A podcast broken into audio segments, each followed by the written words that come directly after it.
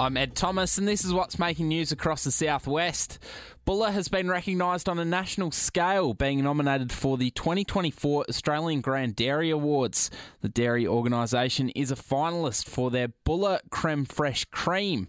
CEO Alan Hood says it's great recognition for the team's hard work just give us a huge uplift. We're very focused on the quality of our products. We are absolutely delighted here at Bulla and, and you know, all, all, fingers crossed that we can celebrate our top award. But really excited here and it's, uh, it means a lot to the team and great recognition for the team and makes all the hard work worth it.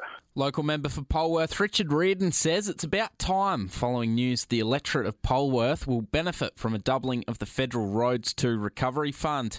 Mr. Reardon says we need every cent. We've got the infamous Blue Church Corner and the roundabout on the Winchelsea Deans Marsh Road. Both big projects that have been sitting now for five years with allegedly having the funding and not done. They've now confirmed they're going to go ahead with them, so that's great news for our local communities. And quite frankly, Southwest Victorian roads can do with every cent we can muster. The finishing touches are being made on the Christmas tree that has been put up in Memorial Square ahead of the lighting of the tree set to take place tomorrow night.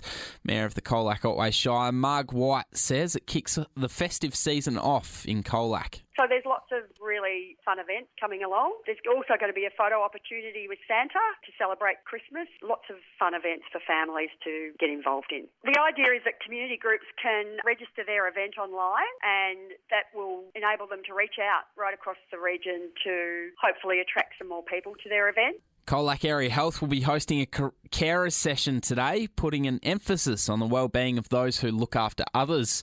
Ruth Hamilton, Family and Community Programs Manager, says it's an important cause. We work with a number of people who care for other people. So it could be caring for a loved one, a friend, someone who has a disability or has a mental illness, medical conditions or elderly. And a lot of the times we, as you said, you know, these, these people, they're caring so much for other people that they sometimes forget about themselves or their work actually doesn't allow them to actually be kind to themselves. An unlicensed driver has been charged after being caught speeding at twice the speed limit near a group of children. Tom English has more. A Corangamite man with a colourful criminal history is now out on bail after being charged with flying past kids playing beside the road at twice the speed limits. Police allege the man was observed driving a Holden sedan at an estimated speed of 120 kilometres per hour in a 60 zone in Camperdown's Wall Street. The 43 year old successfully applied for bail in the Warrnambool Magistrates Court on Monday. Tom English, Ace Radio. The Victorian Fisheries Authority has spent the last fortnight stocking Lake Colac. Manager of Inland Fishing, Anthony Forster, says given water levels are high, it's the perfect time to add some fish. We're actually stocking Lake Colac, and we've done that for a few years now that water levels are high. So in the last fortnight, we've stocked more than 4,000 ready to catch trout, and they should thrive over the next few months given the water's so high. But we're also stocking a whole bunch of other fish, you know, in and around this area as well. For information about where we're stocking fish, jump on our website. Sport for Swain and McCabe, the farm machinery specialist. The Colac Otway Rovers are appealing for locals to consider filling in the Colac Otway Shire survey to support an upgrade to the Lake Oval lighting. The soccer club took to Facebook stating the project will allow the club to use the Oval as a training venue from 2025 onwards, allowing for another venue within Colac to train and grow. The proposal includes the removal of the existing lighting poles and the installation of new sports lights. Similar lights have been, have recently been installed at Central Reserve the Western Oval and Elliminyt Rec Reserve. A trio of locals are preparing for this weekend's AFLW preliminary finals as the Cats travel to take on Brisbane.